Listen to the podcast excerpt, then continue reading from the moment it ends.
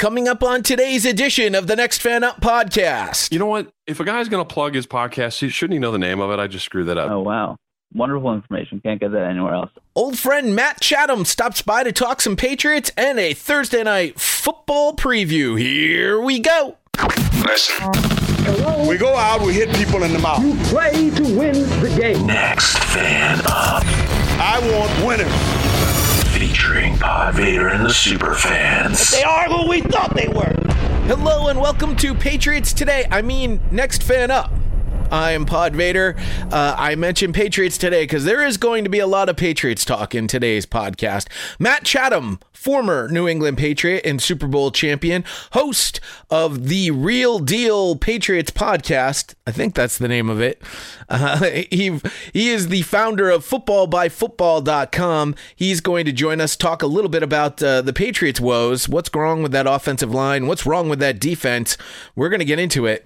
Uh, he provides a little bit of hope for Patriot fans. We also, by the way, talk about some fantasy football. Matt is also a member of the Blog Talk Radio Fantasy Expert League, uh, and we have a little conversation about what we as fantasy football players should be looking at uh, when we're looking at matchups. Uh, on a week in, week out basis. Uh, Matt Chatham obviously has some great experience being a former player now playing fantasy football. He's going to share some thoughts there.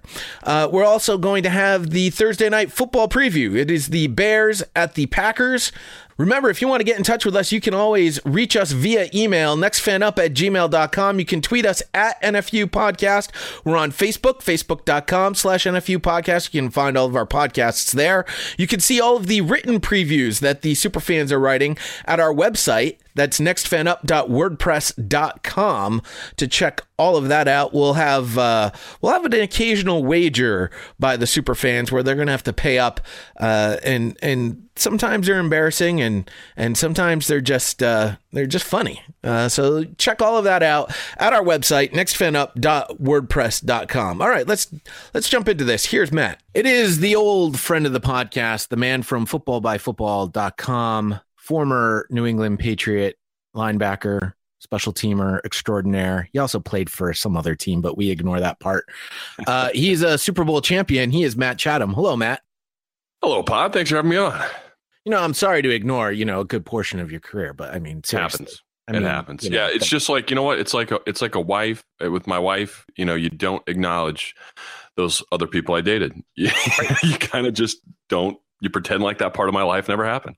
Right, exactly. It's it's perfect. uh, you are the uh, you are the perfect person to have on today's show because uh, the New England Patriots, while they're still winning games, are doing so in a very ugly fashion and almost for the first time in the Bill Belichick era allowed a rookie quarterback to beat the Patriots in Foxborough. Um, which was a total shock and awe surprise, if I could ever say so. Uh, what in the world happened on Sunday?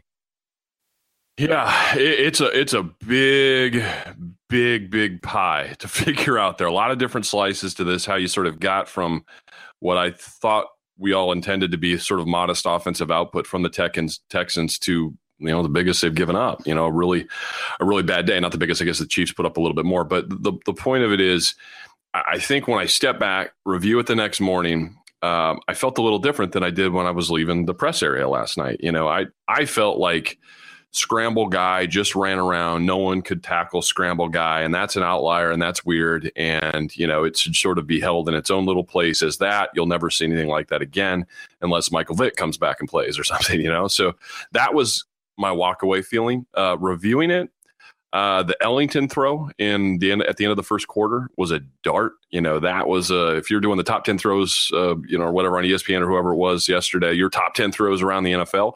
I think a couple of them came from Deshaun Watson's arm. I'd say mm-hmm. two that I would put forward. I think the back shoulder throw to the tight end Griffin uh, with mm-hmm. really really good coverage by Devin McCourty, but not only to put it on him where he did and the timing that he did, that was a next level throw. So those two throws uh, are pocket quarterback throws. You know, it doesn't have anything to do with just getting away. So, and, and in that instance, in those two particular instances, the coverage was damn good. You know, the, the one that he snuck in there to Ellington, tight coverage and trail, but he had to beat the safety there.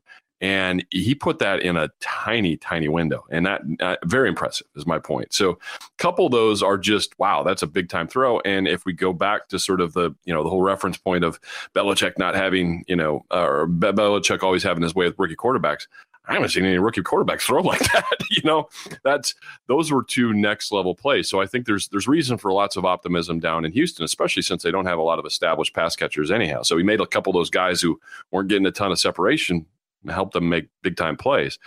So, but that does take us to the other part, and the other part is, yeah, he he he could not be tackled, and I, have I've heard Belichick reference these kinds of things in the past um, on days where the scheme was right, the call was right, he got you there, and you just simply couldn't make the play. Uh, Tyrod Taylor, I think it was Tyrod Taylor's first game. Um, maybe a Bills victory against Patriots. I don't recall, but uh, one of those first sort of exposures to him and how he just, you know, at the end of the day, you just have to look and say, we couldn't tackle him. Like, I, you know, we're not going to go do tackling drills where the guy makes seven cuts. That, that drill doesn't exist. Can't do that in live, you know, NFL practices days anymore. So you kind of have to chalk it up to, he was better than us, you know, at least in that aspect. We could not get him on the ground. There's so many instances I was charting as I was watching the game there, uh, how many times where I was like, okay, that was the right call. They just couldn't get him. I had eight. I had eight times where his escapability created the play, uh, first and foremost. So, again, tip of the cap. Uh, I think you'll see him do that to a lot of NFL defenses. So I don't want to make that sort of exclusive to New England. But that said, I think the other thing that was game changing kind of situation accounts for points twice up on the board were two plays that I think are somewhat defensible. It was the two penalties with Gilmore. He got the one where, you know, basically Watson had thrown into double coverage. Uh, Stephon sort of crosses the face of the receiver, and they sort of, to me, I would call it incidental contact. There was actually one later where the uh, a downfield throw to one of the New England Patriots, there was a collision, but the guy was making a play on the ball, so they don't call it. Uh, I thought that would have qualified as well. Yes, there was contact, but it was it wasn't like face guard anything like that. It was incidental, and I thought it was relative to the ball, so that's usually allowed. So I didn't love that call, but it ended up basically amounting to points because it it flipped the field. And then the other one with a late hit on Gilmore, which again I've been in that situation. I actually got that flag uh, against Carolina, I think it was, and it was on a punt uh, years and years ago on a, on a on a Troy Brown punt return. I left my feet to hit my guy when both of us were still in bounds. But when I left my feet, he was a stride away from out of bounds, and I was as well. Um, but when I contacted him, we were out. So it's kind of that like, you know, you didn't leave when he was already in the white. That's obvious, right? And I kind of felt like I get what happened with Gilmore. It's like, you know, it's such a bang bang thing. You're at full speed. When you make the decision to go, he's in and you're in. But then the contact happens just you know a whisker on the other side. But again, I reference that those two plays amounted to points or continued drives that otherwise wouldn't have. And then the can't get them on the ground stuff. Well, that's its own sort of world. And then the two big completions, well, that ain't just rookie quarterback stuff. That's vet stuff. So if you kind of understand those things for what they were and then go back and evaluate the rest of it, I don't think there's that much bad defense left there. Interesting. I'm I'm not going to allow the uh, bad calls by the refs influence my view of this particular game, if only because, uh, honestly, I think the penalties by both the Chiefs, uh, looking at the Chiefs game and this Texans game, the penalties by those opposing teams are keeping the Patriots alive in these also games. Helped. Yep, also helped. Absolutely, it's that's a great point. It did. Um, you know, what's really interesting to me is at the beginning of the season, everyone was ready to anoint this the 2007 Patriots. We're going to go undefeated. Uh, we're finally going to get that 19 and 0 season. Uh, it's going to be fantastic. Uh, I just wrote a piece for musketfire.com, uh, which you can read at musketfire.com, uh, about how nope, you got the wrong you got the wrong year. Uh, this is the 2011 Patriots, where they were the 31st ranked defense, the second ranked offense, and I think this is what we're in for for the rest of the season, where Tom Brady is going to have to win us games because that defense isn't going to do much to hold the other team down. I don't agree with that in the long form. Like if if mm. we're evaluating this team in November, December, I don't think there's any I I think there's a much better chance that they're closer to last year's than they are this is this year's, just because I think the quality of the personnel is that much better. But I thought I thought for reasons of 19 and 0 talk, I thought that was so silly because of what you have to understand what's going on with this team right now. And I thought it people completely discounted that and sort of, as you said, sort of anointed them and pushed them ahead four months than they were. Uh, this team had so much turnover. There, the defense is different at like five spots. There's no more Chris Long. There's no more Jabaal Sheard. There's no more uh, Logan Ryan. There's no more, you know, again, I, I, can't, I, can't, do the whole list for you, but there's a lot right. of change. Cassius Marsh is taking, uh, you know, 75 or 80% snaps. I don't know if the number's that high, but he's taking a lot of snaps. He's a brand new guy. He's just here. Just learned, uh, you know, a couple, he's learning the defense for less than two weeks now. Uh, you know, Stephon Gilmore is new and very good, but a lot of those mistakes in the first two weeks uh, were communication stuff. Has nothing to do with how good he can cover a guy one one on one by himself. He can do that as good as, as just about anyone in the league. But the way they cause mistakes early before you've had time with one another is the interchange between routes. You know, sort of passing stuff off, or bunches and rubs, and or communications on safety location, all that stuff.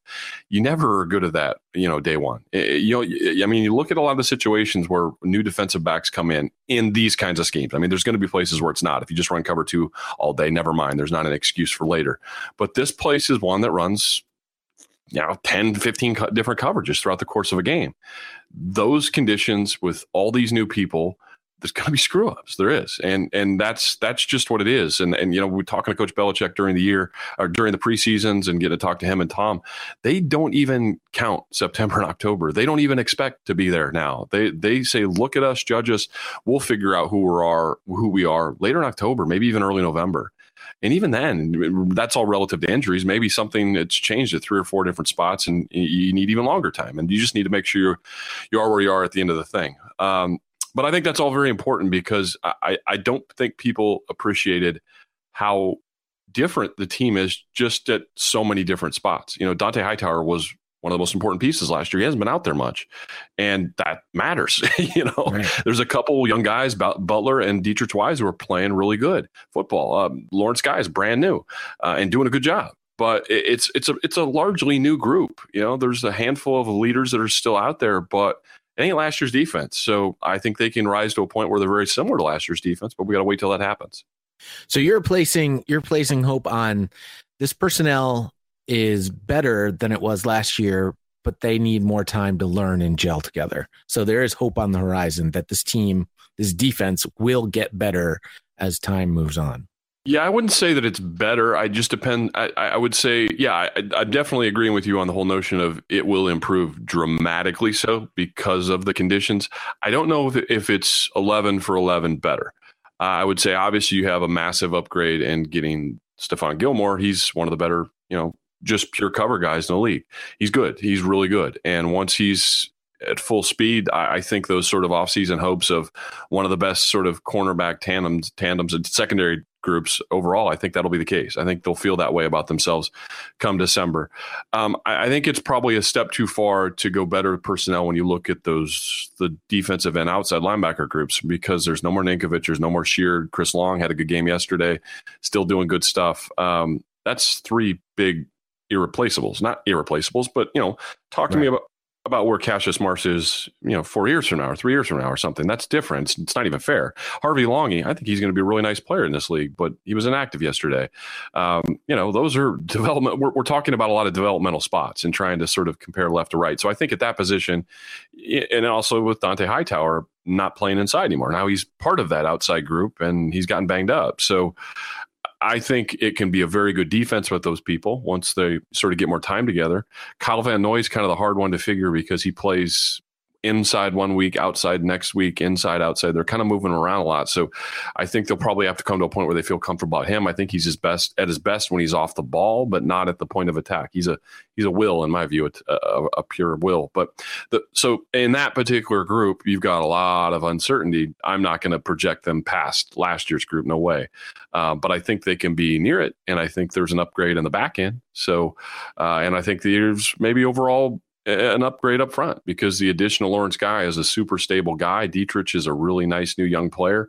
Uh, Vincent Valentine, which we thought well of, is now, you know, I thought he was sort of an ascending guy too, but he's hurting on IR for the year. So, you know, it's sort of a mixed bag in there. We'll see where it goes. Uh, but you know, I, I, again, I think it's it's a potential group right now, not one where I would be saying blank about them, whatever it would be. See, you mentioned uh, there's so many things that I know, so many I, things I, want to talk to you about. I mean, Har- Harvey Langley being one of them. I mean, he's a guy who definitely shows a lot of potential. I don't get why he's inactive. Uh, I don't get why, um, you know, James White, who I believe appears to be the best playmaker at the running back position isn't getting the ball more. Uh, these are sort of head scratching things that I'm, I'm going, what? This is, this is different. This is not what I'm used to seeing the Patriots do. The Patriots take those guys and their strengths and accentuate those strengths to, you know, to a, I don't want to say to a fault, but you know, to the detriment of the opposing, of the opposing right. team. And I, I felt like, like Harvey was a was a kid who could have helped out yesterday, uh, especially chasing down uh, a mobile quarterback. And oh, by the way, uh, Cam Newton's coming to town next week, and we still got two games against Tyrod Taylor, who you mentioned uh, earlier. So it's not like these mobile quarterbacks are are are not going to be still a problem for the Patriots to face this season.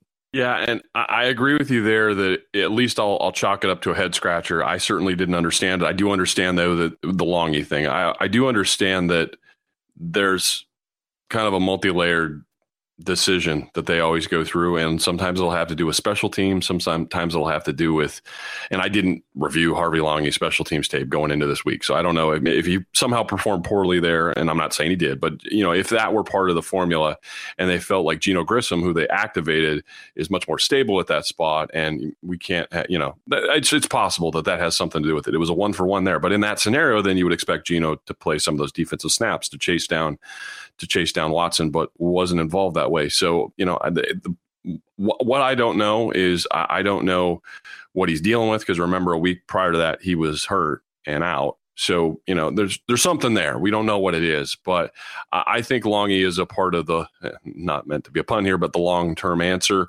uh, but you know, they just might not be comfortable with where he's at today, and especially if you maybe were still dealing with whatever it was he was dealing with in week two or week one, I guess. Mm. Uh, you know, maybe that affects mobility and chasing down Watson. So who knows? But uh, I think if you, you, you fast forward here a month from now, I think Langi's involved. One last thing on the defense, and then we will transition to the offense because uh, it's sort of related. But uh, without the benefit of an all twenty-two, my my view of Devin McCourty's game yesterday was not of a positive one. Uh, it looked like he had a tough game yesterday and I and I did give him sort of a pass in my piece at musketfire.com and I'm wondering if it's the case of the veteran trying to do too much to cover up the holes that apparently exist on that defense. Let's put it this way. I, I, certainly, well, we're having the conversation here, Jay, early enough in the week where I haven't watched all 22s yet either. I, usually it's a late night Monday or Tuesday morning when we even are, are or allowed that on the NFL media thing. So uh, I haven't seen it either. And I had a lot of people tweeting about me or tweeting at me in the game. And this is just the way it happens kind of organically. There's there's a handful of people who have always thought Devin McCourty sucked, you know, that Devin McCourty's overpaid. I think those people are lunatics. I think yes. he's a really underappreciated player. I think he's one of the guys that people don't realize how good they have it, how awesome this guy is. His range on the back end, his tackling, uh, his coverage skills are still very good. Uh, so I say that, and I obviously know with the Griffin pass, the Griffin touchdown, that lit up my Twitter feed. You know, with ah, see, he sucks. You know, and I'm like, okay, tremendous throw. The coverage wasn't bad. He wasn't like wasn't like he was toasted out in open field. But I, I say that so at that moment, then I become more McCourty aware. So I watch him for the next five, six plays just to pay attention. And he was really good on those five, six plays. But then after that, it's like, okay, my attention's got to go somewhere else. I got to watch the whole picture. So I, I, don't know that. And I don't know if there are sort of, and this happens a lot. Guy plays 70 plays. There's three plays that color your perception of them. and, you know, that's, that's just how it right. is. And I, and I completely get that. That's why I like to go back and watch the whole thing. And if there's a guy that we're, we're tagging, I want to watch all his plays. So I would chalk that game up as I'll concede it without looking that there probably are three or four that that bothered people and then helped them paint the rest of it. But uh, you know, it's not like they were. You know, you go back and look at Deshaun Watson's breakdown. His box score is actually not is what I thought it would be. I think you know you see 33 points, and granted, there seven of those are the are the the return fumble thing against the offense, but when I see that many points, I expected to go back and find Watson running for 100 yards or something or 300 yards passing wasn't as much as I thought. So maybe some of it's shorter fields. Uh, maybe some of it is, you know, kept alive plays. I, I, don't know. It just, I guess maybe this is me directing a question back to you, Jay. Are there, do you recall the, those three or four plays that might have led you to think that? Well, I mean, the Griffin play was one for sure, um, where I would have expected McCourty to have a little bit. I mean, you you said that it was great coverage. I don't know. I, I mean, it was it was definitely a good throw. I'll, I'll, I'll chalk it up to that. There was a there was a great throw by the quarterback. Um, but there were some other. I believe there was another touchdown pass, and I think it was the Ellington touchdown where McCourty appeared to uh, have been cheating over to DeAndre Hopkins, uh, and Ellington was left a little more open than he yep. should have been. Yeah, that's um, accurate. But I think I think that's that's because that was his responsibility. I mean, the idea that they would they would cut or half or whatever, you know, some sort of combo coverage over Hopkins. Yeah. I mean, I, I, kind of expect that they were doing that. And if you're half cut, whatever word you want to use in, in cover fours or any sort of the ones that involves the safety often, and he's going to cut the Hopkins, not the other guy. So there's going to be island situations for other defensive backs. And that situation is Jonathan Jones on Ellington. And that window that I was talking about earlier, that's yeah. McCourty getting back to middle of the field and and you know still kind of sort of being a factor on the play, but yeah, he was definitely favoring away from that. It's there was a there was a hole there, but I think that's not by design. You certainly would rather you close it up, but yeah, right. he's not he's not. Here's the point: he's not playing middle field and has you know equal dispersion on those two. He's favoring one for sure. And then and then uh, and then it just brings me back to that week one play where Tyreek Hill was let go by Gilmore who clearly thought he had safety help, and McCourty was in the middle of the field. Yep. Um, so I'm going cover assignment. I'll, I'll, I'll, I'll I, we touched on that on our on the Real Thing Patriots podcast uh, here on Blog Talk, but uh, I, yeah, there you go. Uh, what was important there to know that the error must have either been pre-snap communication between the two of them or Gilmore solely was pre-snap. Devin McCourty was at five yards half safeties don't start at five yards. Half safeties mm-hmm. are the, uh, the, most aggressively low half safety might be eight yards with a turn and bail immediately on the snap of the ball. He was at five. He was at five, and his open, his landmark opening on the snap of the ball was back into his right over the top of number two, which I believe was a tight end on that play, whoever the extended number two was. So that wasn't half. That wasn't half safety coverage. I mean, there was no or eh, or if unless you're you know unless we were to know that Devin was running a different call than the other ten guys. If if we're to presume that what he was running was correct, then he was not half help help over the top. Maybe he's you know he's bailing to that side and he's you know got a 50-50 the two the two options. One was a post that ran in front of him, so he's got to move with it a little bit. But what McGilmore was turning him over to somebody that wasn't doing that job, and usually if you know a guy is pre-snap aligned at five yards at the safety position, he is not the deep half player, almost never, unless he's somebody screwing up. We've definitely spent more time on the Patriots than I expected, but one last thing uh, on this team, and that's the offensive line. And honestly, I thought LaAdrian Waddle did a pretty good job yesterday with the help that he got from Gronk and the running back, whomever was in on that particular series on. Uh, keeping JJ Watt's name out of yeah. the announcer's mouth for most of the game. It was really Nate Solder who struggled. And frankly, Solder's kind of struggled all season long. So I'm always really torn on the things like this because when you put up 36 points, it's almost it is. I'll just it's not almost. I don't need to qualify this. It's impossible to not have good protection to get to there or not to have adequate protection to get to that point. That said, you can definitely do this with Nate and find those three to four where you're like, ooh, bad, you know, bad. And there were, obviously. Uh, and I think that that's, again, in reviewing and talking to you about this now and not having reviewed it, um, I'm pretty sure that's what we're going to find. I mean, you can go back and look at the big completions from the highlight deck, even just as something as simple that from the NFL. And on those plays, Nate's protection was good. So he obviously the worst of the bunch. And I watched it back and is the is the fumble recovery for the touchdown, right? And mm. I half wonder. I again, this is the part that sucks about and and why I'm not a big fan of the Pro Football Focus stuff where they try to grade from the outside because they're going to be wrong on a percentage that makes the grade irrelevant in my view. Um, and one of those is that play uh, because James White is aligned in a close or near. Well, it's not near because there's no tight end there, but he's he's behind Nate and he's sort of in a hip alignment as the pass rush begins. And I thought, and they'd been doing it throughout the day, that they would chip. Uh, Mer- uh, Mercilus, I think, was the guy that was rushing there. Mercilus was rushing on Nate, and he passes him up. So it doesn't touch him. And a lot of times, like I've seen other tackles struggle this. I've been the the rushing guy uh, that's really happy when the back just leaves me, you know, alone, so that you get the one on one. And sometimes that can kind of surprise the tackle because you're kind of expecting some sort of contact that will slow it. And your kick step, how deep you go with it, is kind of relative to thinking you're going to get that. I thought on that play I, that James was supposed to, and I didn't understand why I passed it up because they'd done differently many other times. That said, maybe there's something in James's call, maybe there's something in that particular play call where he had to get out in the pattern in a hurry and he couldn't stick around. So we don't know that, right? And that's that's the thing about like I don't like the pro football focus idea because you don't know uh, without the call. But I thought Nate's reaction to it was inadequate depth, didn't punch well, and it looked to me like someone who thought the chip was coming and it didn't happen. Right. So I kind of hold that play as sort of a weird one where even if they even if they hadn't called the chip, they're going to wish they had, right? Or if they or James did something wrong, you know, it could be on his lap as much as Nate's. That said, I, obviously there are other plays where there's no chip element and just not blocking well enough. Again, 70 play deck for a guy, and they put up that many points. There are plenty of really good protections from him.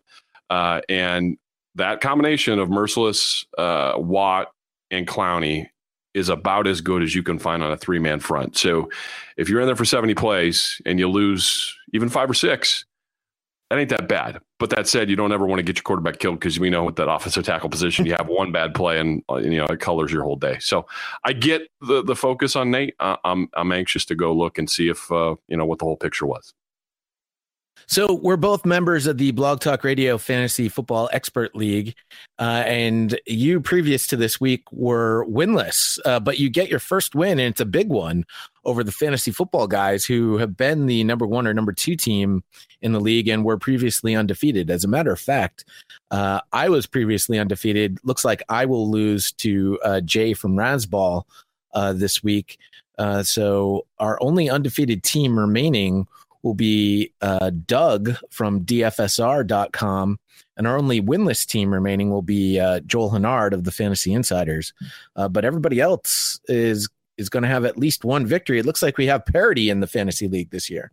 Love it. Yes. And, and you know, parity is good in this world because I, I hate that, you know, from doing this a few seasons now with you guys, I hate that where you get to sort of the quarter pole and you realize two or three people have all the good players, you know, and you're like, there's no way out of this. There's none. I don't think that's a situation. I think there's a couple horses on a lot of people's rosters, and some weeks they performed, and some weeks they haven't, and that's kind of where you you sit. I'm I'm I'm a perfect example with with Jordan Howard. Uh, you know, he puts up almost 29 points yesterday for me, and virtually nothing a week ago. So, you know, I, I, think it was right to draft him where I did. And when he performs like this, I blow people out of the water. When he has a you know four or five carry game, well then you're going to lose. You know that's just kind of how it is, and you can't control it. Um, one of the other things that's been sort of uh, you know from just the fantasy perspective with me is you know I I went I bought in hook line and sinker to sort of the off season line that you know third year now in the offense for Jimmy Graham. He's going to ascend. He's going to be the guy. Uh, you know, and and for two weeks he does nothing and he actually has an injury, uh, which uh, all of us that do this fantasy stuff kind of watch this stuff throughout the week. Really watch the the injury reports and the practice reports and everything. So I've gone with a guy, Jimmy Graham, who I think should be a top five tight end performer, and expect at least sort of a modicum of you know somewhere in the maybe eight to ten range week in week out. I'm really really banking on that for these wins. He does nothing for two weeks, and then for the week heading into his third after no production, he's also injured. So no production, and an injury and a light week of practice, I mean, that says don't use the guy. And he finally produces and I bench him, you know? so it's, that's just kind of the sort of the frustration of fantasy. There's really no rhyme or reason to why that happened. It just did. And you kind of look where you sit. And I think Longview, I like that I have DeVante Parker. I think that's sort of a, a diamond in the rough that I love that I have on my roster. I like that I have James White. And you referenced it. I started him yesterday and he didn't do much. And I was just as frustrated with you watching it because for fantasy reasons, for this league and for all the a bunch of FanDuel things that I did. Also, NESN. I do a fantasy segment on NESN now. And one of my value guys to pick up was James White because Rex Burkhead was inactive with the ribs, and I expected, like we saw in preseason, a bunch of angle routes on these linebackers, and they didn't do any of them. So you know that's that. This is the world of fantasy. Sometimes, sort of all the variables align, and what you should do to follow them, you do, and then they don't use that game plan. So that's the frustration. But I like where I said. I think I'm going to be around towards the end of this thing. You're going to get me back up on my high horse, bringing up James White because it's driving me nuts that James White isn't getting the rock more. And I mean, at this point, I don't know what the man has to do to prove that he deserves the featured role with the New England Patriots. But they they've got their game plan, whatever it is, and I will continue to trust in it for now. By the way, Jordan Howard, uh, similar situation for me in a different league. Uh, in my friends and family league, I benched Jordan Howard based on his injuries and lack of production, and then he goes off against a team that I had locked in my elimination pools, the Pittsburgh Steelers. So I am now also eliminated from a lot of my pools. Which I actually, Jay, I actually did the day.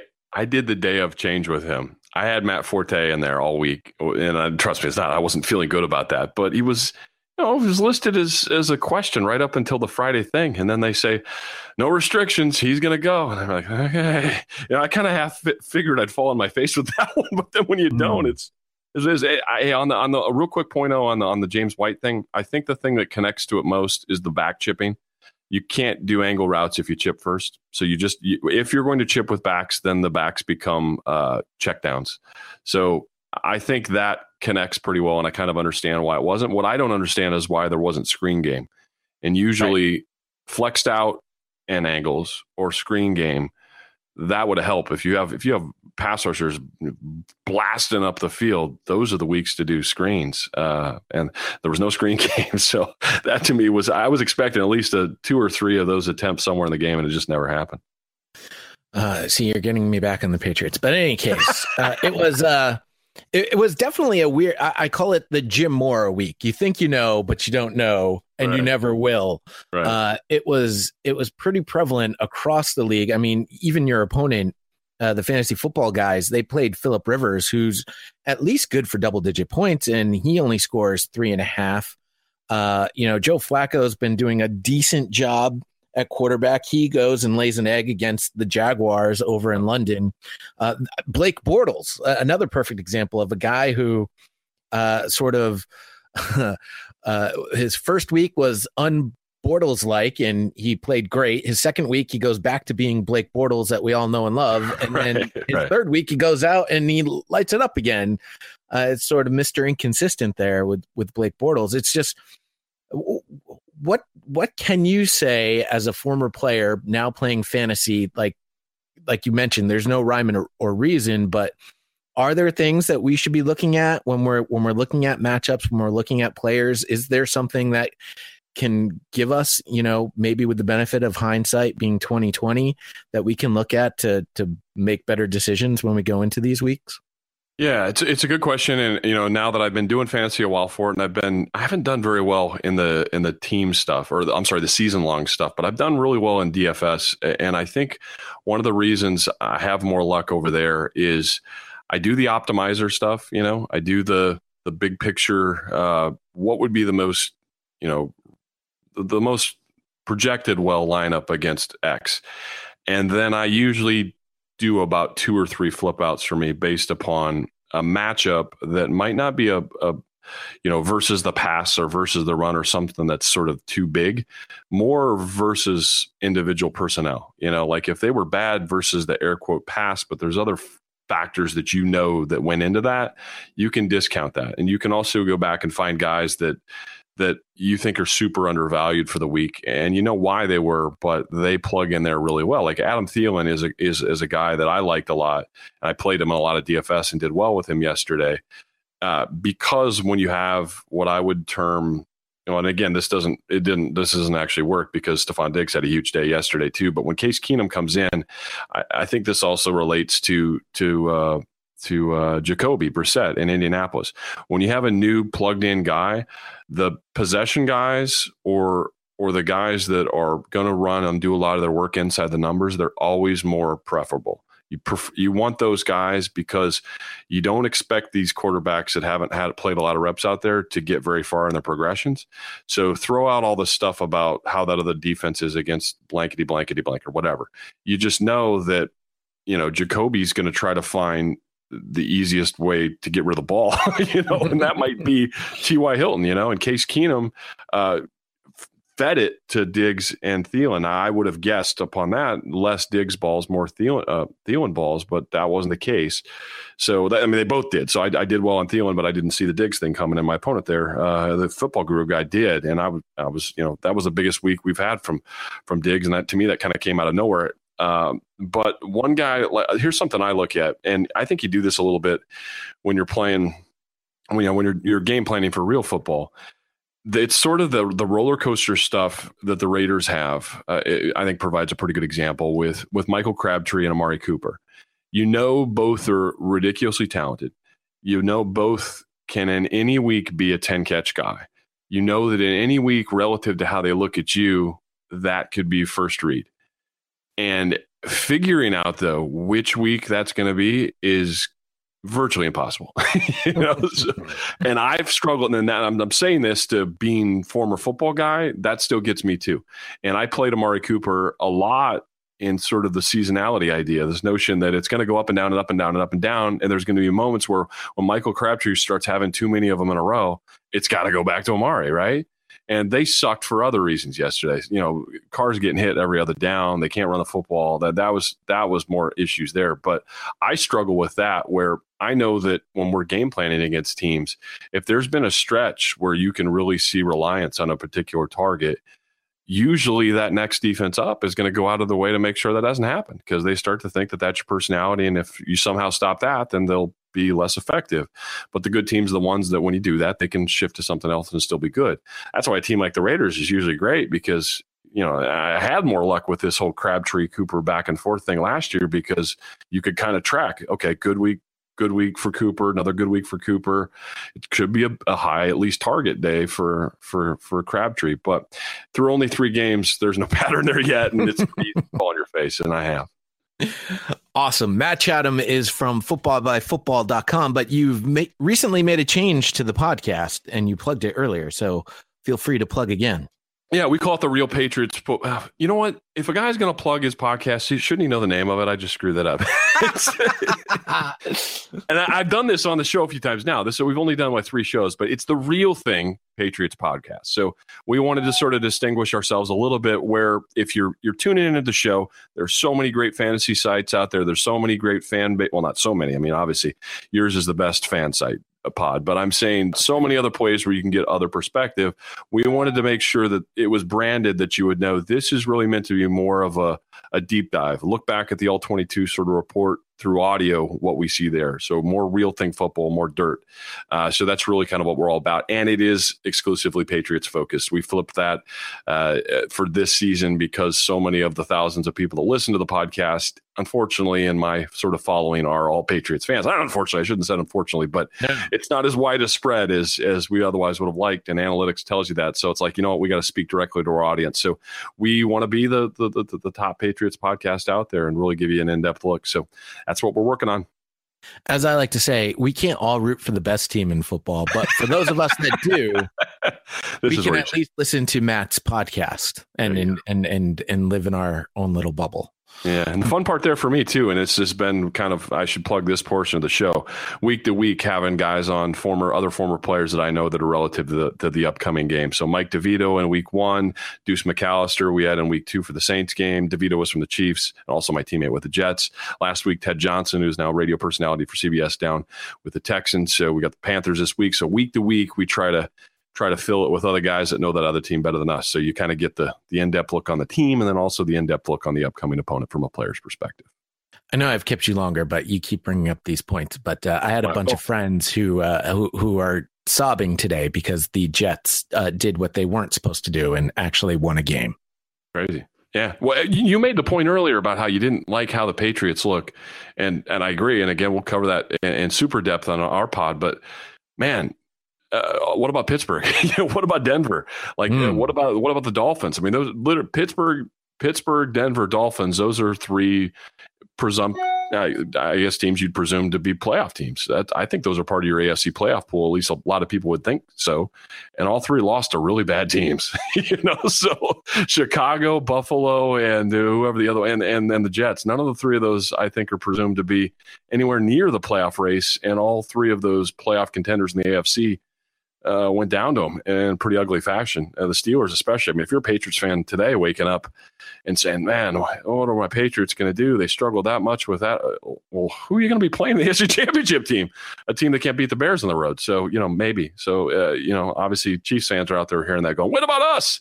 And I get Mhm. it, and I get it, and you're probably going to be in that that fight as well. But I think the whole picture across the NFL is there aren't any real teams hitting home runs every every at bat right now, other than maybe the Chiefs. Uh, and just to give a, a quick tease to the show that will be coming out tomorrow from the next fan up folks, uh, I was looking at the week four matchups and the Bills and the Falcons on paper. Uh, they're two and one teams going up Yeah. against you. Or actually, I'm sorry, the Falcons are undefeated still. Yeah. Uh, but Shouldn't have been. I didn't like that call at the end. Did you, Jay? Right. I didn't love. No, I, that, no. that that made me scratch my head. But those two and one Bills are heading down there. So on paper, that's supposed to be a great game. And I think the Falcons are just going to blow them out of the water. Man, I, I don't know. I, I felt that way too, but uh, Denver could not have looked better the week prior. And they looked completely impotent up there in Orchard Park. So I don't know. I'm sort of week to week. I, I don't know what to think now. So it, If it's week tough- three, well, if week three was the Jim Mora week, I think week four is the uh, we're getting rid of the pretenders week. Right. I Right. think Yeah, all of the okay. pretender teams are getting weeded out this week. Okay. The back on track week. Got it. Okay. Yep, yep, yep. Matt, thanks for uh, spending so much time with us. I appreciate it. All right. Thanks, Jay. Take care, bud.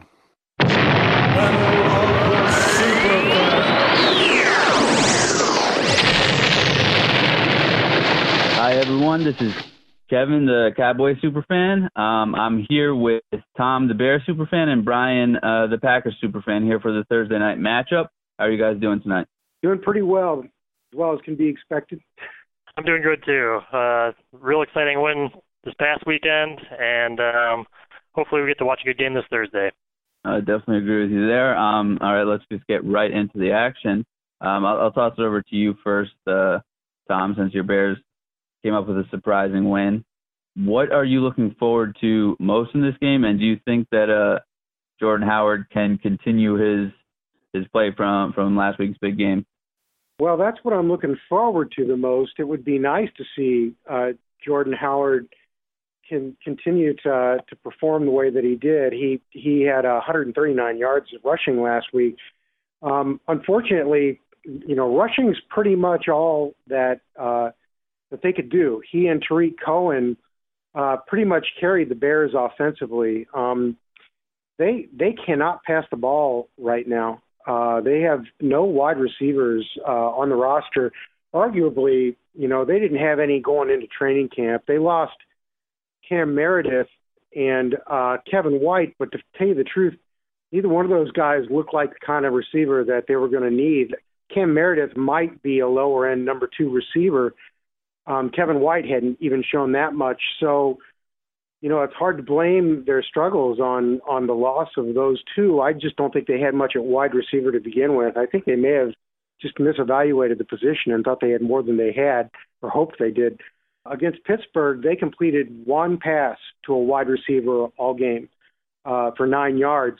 The whole game was run the ball, run the ball, dump it off, dump it off, throw a little pass to a tight end. Uh, they threw 15 passes, and only six of them were past the line of scrimmage. Three were at the line Wow. of scrimmage, and uh, the rest were all behind. So, uh, needless to say, I don't think they're going to get away with that against Green Bay. So I'm a little worried that the running backs won't be able to perform just because you know, when you're one dimensional like that, it's awfully hard to to generate any offense. But more than that, I'd like to see if this team can break out and just, you know, get a, get some passing yards and, you know, open things up just a little bit because if they don't do that, they're not going to win too many games against good teams and Green Bay is a pretty good team. Who who do you think is most likely or most capable, I would say, of, of stepping up in your in your receiver corps?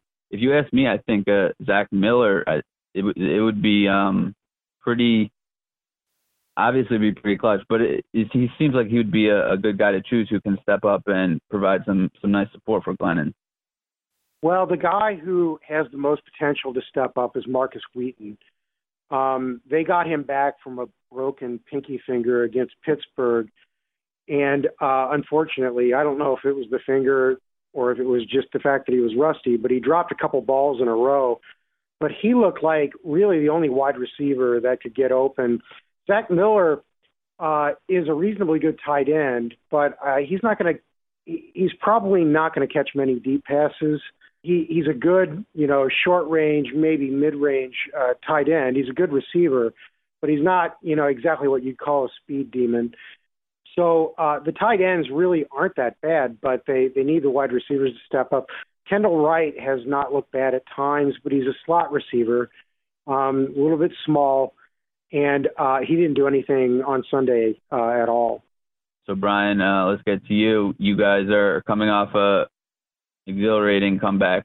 It was in Green Bay. It was the hottest game ever played in Green Bay. Oh wow, wonderful information. Can't get that anywhere else. Um, but you, you guys barely came away with it. Um, Bengals should have won that game, but what are you thinking going into this game? On let's are are you are you worried about any part of the Bears? To me, the the Packers Bears rivalry for the since Rodgers there is just encapsulated by the 2014 game. I think it was when Rodgers had like six touchdown passes in the first half. So every time these these teams go up against each other, I just I just expect those things to happen. But uh, let's let's see what you got to say.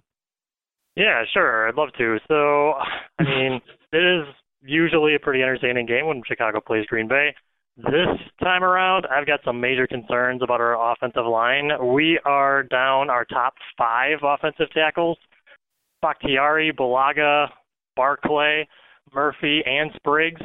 Uh, so we, it'll be really interesting to see what we do to protect Rodgers and really try to run the ball this this game because we have we're just so depleted there. Um, I think last week the coaches really failed to protect Rodgers, especially in the first half when it was obvious that uh, Kyle Murphy was overmatched playing left tackle. Um, he actually went on IR today, and we ended up bringing in some practice squad player from Arizona. So we'll have to see kind of what happens. I did hear that David Bakhtiari was a limited participant in practice today, so that would certainly help matters out. But man, our offense is going to look drastically different if we have to rely on two basically third string offensive tackle to defend uh, against the Bears defense. I think there's a couple ways we can do that. I think I would like to see us try to start to establish the run a little bit more. Um, if you remember last year, Ty Montgomery, this is really the game where he first stepped into the running back role, uh, and he rumbled to 160 yards. So I think if we can find a way to get him going again, it could certainly take some pressure off of those tackles and take some pressure off of Rodgers. I think it'd be nice too if we can get a lead to rest Montgomery to a certain extent because we drafted three rookies this year and have seen almost no snaps of them during the regular season and saw very limited action in the preseason. So we really don't know what we have at that position behind Montgomery at this point. Passing the ball, I think you gotta you gotta plan to get the ball out on time. I know that's not really what Rodgers tends to do. Uh, he's very good at holding onto it and holding onto it and then pulling a rabbit out of his hat. But I think when you're as depleted at tackle as we are, I'm a little bit nervous about really letting him dance around in the in the backfield. Um, he may not have time to dance around, quite frankly. So on offense, that's what I'm expecting to see. Tom really referenced kind of what I wanted to wanted to cover too, which was just the Bears' reliance on those running backs. And you know, lucky for us, we may not be able to defend the pass at all, but we that's one thing that we're actually okay at. So I would say it certainly help if we had Mike Daniels back. Um, he's been injured. Uh, he missed last week, but I think everybody saw the impact that he can have in that Seattle game in Week One. And the other thing I wanted to touch on too was just rookie Josh Jones uh, last week played out of his mind. He had 12 tackles. Three of them were tackles for losses, and two of them were sacks. He looked like the best player on our defense. And granted, he's a young player. You're always going to have concerns about consistency. But as a Packer fan, you have to feel pretty good about finally having an athletic inside linebacker who, from a skill set perspective, looks like he should match up well against the Tarik Cohen type of player, better than anybody we've had. I think those are kind of some of the key matchups that I'm looking for on both offense and defense. Great stuff. I just have one question for you that I'm just sort of curious, and then I guess we can get to uh, the predictions from both you guys. Um, I'm just wondering how how is Martellus Bennett and Rodgers? How is their connection or chemistry looked so far in the season? I haven't really gotten a chance to to watch anything. Yeah, I think they get along real well. We actually targeted Martellus, I think 10 or 11 times last week against Atlanta, uh, or I'm sorry, two weeks ago already against Atlanta, and really didn't come away with much to show for it. I think he caught three of them. He's kind of had a bigger impact blocking for Green Bay than he has catching the ball. Um, we have seen uh, you know, we lost some guys on our O line this off season, and he's been able to kind of help fill part of that void just because he is such a good blocker. But really, the receiving tight end that I think most people don't know about, but is probably the better receiving prospect for Green Bay is Lance Kendricks. He really started to shine a little bit last week. Uh, he I think he had a 50-yard reception to set up our first score, uh, and then he drew a, a defensive pass interference penalty that was also a really large gain. So, a few signs of life from our tight end group that we haven't had for a little while. Yeah, you kind of wonder if Bennett's going to treat this as a revenge game. He didn't he didn't leave Chicago on great terms. So uh, he may be looking forward to coming back. Yeah, I mean, I think it's certainly a possibility. He's got a nice catching radius, a good end zone target. He may not move. I don't think he can run those seam routes like he may have at one point in his career, but he can still catch the ball and he's physical and he'll post up linebackers, post up safeties. Yeah. Uh, as far as an X factor, it's it's a little hard to say, but I'm I'm going to say Prince Amukamara, who is coming back as a cornerback. He came back against Pittsburgh. He's uh he's been talking a lot about getting turnovers. Um, I don't know if this is going to be his game to come through and actually put the money where his mouth is, but he could make a difference in his second in his second game back, and I, I think that he may be able to generate some turnovers. If he did, it would certainly help. In terms of a prediction, I'm going to disappoint Bears fans, and I'm going to try to be a realist here. I'm I'm going to say that the Packers are probably going to win, it's it's a little hard. It's hard to tell how many points they're going to score. I mean, I I can say the the Bears aren't going to score many, but the Bears defense plays a, a two deep zone, and so an awful lot about about how many points they give up have to do with how the other team plays, and if they execute, then uh, then you know the Bears aren't going to do a whole lot to stop you. If you can if you can work your way down the field, uh, you'll do pretty well. So I'm going to make a wild guess and I'm going to say that the Packers win 24 to 14. As far as an X factor, we touched on the guy I wanted to highlight already, which is Josh Jones. But something else to just watch for, uh, and and could have a huge impact on the game this Thursday. Um, we lost our long snapper. He went on IR this year. Just to give you a, a sense of how badly we've been hit by, uh, you know, injuries along that offensive line. We we had to replace our long snapper this week. Uh, so he was new to the building as of today. Lots of uh, work with the the holder and the kicker.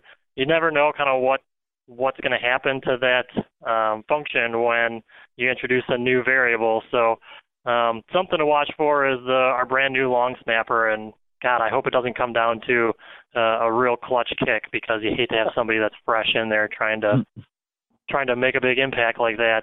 Um, I do think the Packers win. I think hopefully the coaches learn their lesson from last game and will do more to protect Rodgers when it becomes obvious that whoever is playing opposite David Bakhtiari, uh, if we can protect that player, um, I think we'll be in good shape, and we may be able to march up and down the field, as Tom alluded to. If we let things get away with like we did last week, who knows? The, our offensive line might be bad enough that it could submarine our our game. So um, I tend to think that we'll we'll play well. I think we've hopefully learned that lesson. I'm going to say Packers win maybe 28-16. I think we can score some points against the Bears. Very, very good. Um, great breakdown, guys. I wish you guys both the best of luck. And I hope you guys can follow up last Thursday's performance of the Rams and Niners. It's going to be tough, but if two teams could do it, it'll be two teams from the NFC North. Um, talk to you guys that'd later. That'd be nice. It'd make me happy. Thanks to Kevin, our Cowboy superfan, for hosting that battle uh, between Chicago Tom and Green Bay Brian. Uh, they broke it down uh, pretty much better than I could, that's for sure. Uh, the line in this game is a touchdown, minus seven for Green Bay. I think Green Bay is going to take care of that wholeheartedly. This is the first time in NFL history, by the way, that uh, two teams went into overtime the previous week to meet each other the following week on the Thursday night game. So uh, it's a short week. Both teams played some extra football on Sunday. I'm always going to go with the home team on that, and I'm going to feel comfortable with that seven point spread. All right. A uh, couple other things to bring up here before we close things out.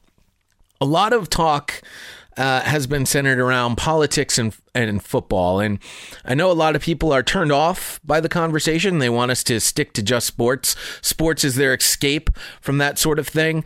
However, I feel that it is a topic that we can't avoid. Um, despite the desire to escape the conversation, I do feel it's an important enough conversation to have, and we will be having that conversation on the Thursday podcast. Uh, there will be uh, timestamps in the show notes, so if it is absolutely a turnoff for you, you don't want to listen to that talk at all. There will be timestamps in the show to let you know when to jump ahead uh, so that you don't have to partake. But I encourage you greatly to listen to our conversation about politics and sports because it's not so much about whether it's right or wrong. Uh, it is about how many of us want sports to be that escape. Is sports the right platform uh, to be holding protests? Is the message of the protests being lost?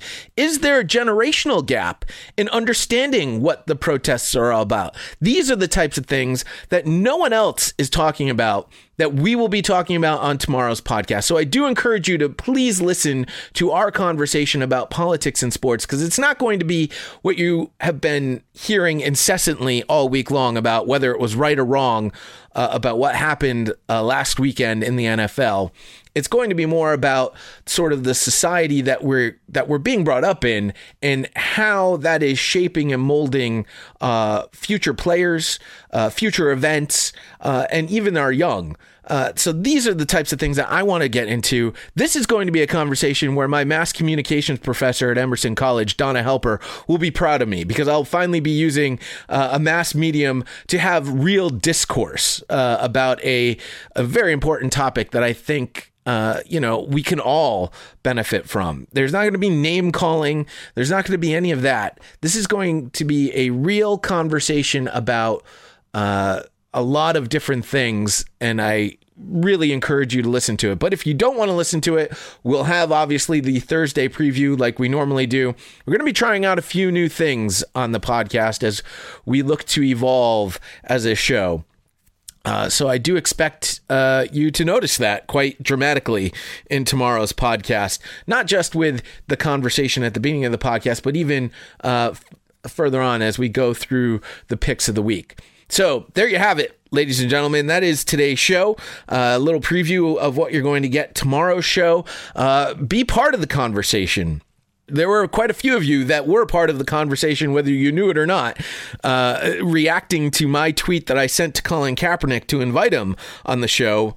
Uh, spoiler alert: Colin Kaepernick did not respond to my uh, social media outreach, but uh, a lot of you did react to that social media, and we're going to have a conversation about that. So uh, reach out to us, nextfanup at gmail.com. At NFU Podcast is our Twitter, and facebook.com slash NFU Podcast, which might even be a better place to hold a conversation about uh, politics and sports, as that is one of the main topics we'll be addressing on tomorrow's Next Fan Up podcast. Until then, here's Landry Jones. There you have it next week will be next week. Today I'm going to enjoy it. I'm going to go back home and, and hang out. With the Lucky Land slots, you can get lucky just about anywhere. This is your captain speaking. Uh, we've got clear runway and the weather's fine, but we're just going to circle up here a while and uh, get lucky. No, no, nothing like that. It's just these cash prizes add up quick. So I suggest you sit back, keep your tray table upright, and start getting lucky. Play for free at LuckyLandSlots.com. Are you feeling lucky? No purchase necessary. Void where prohibited by law. 18 plus terms and conditions apply. See website for details.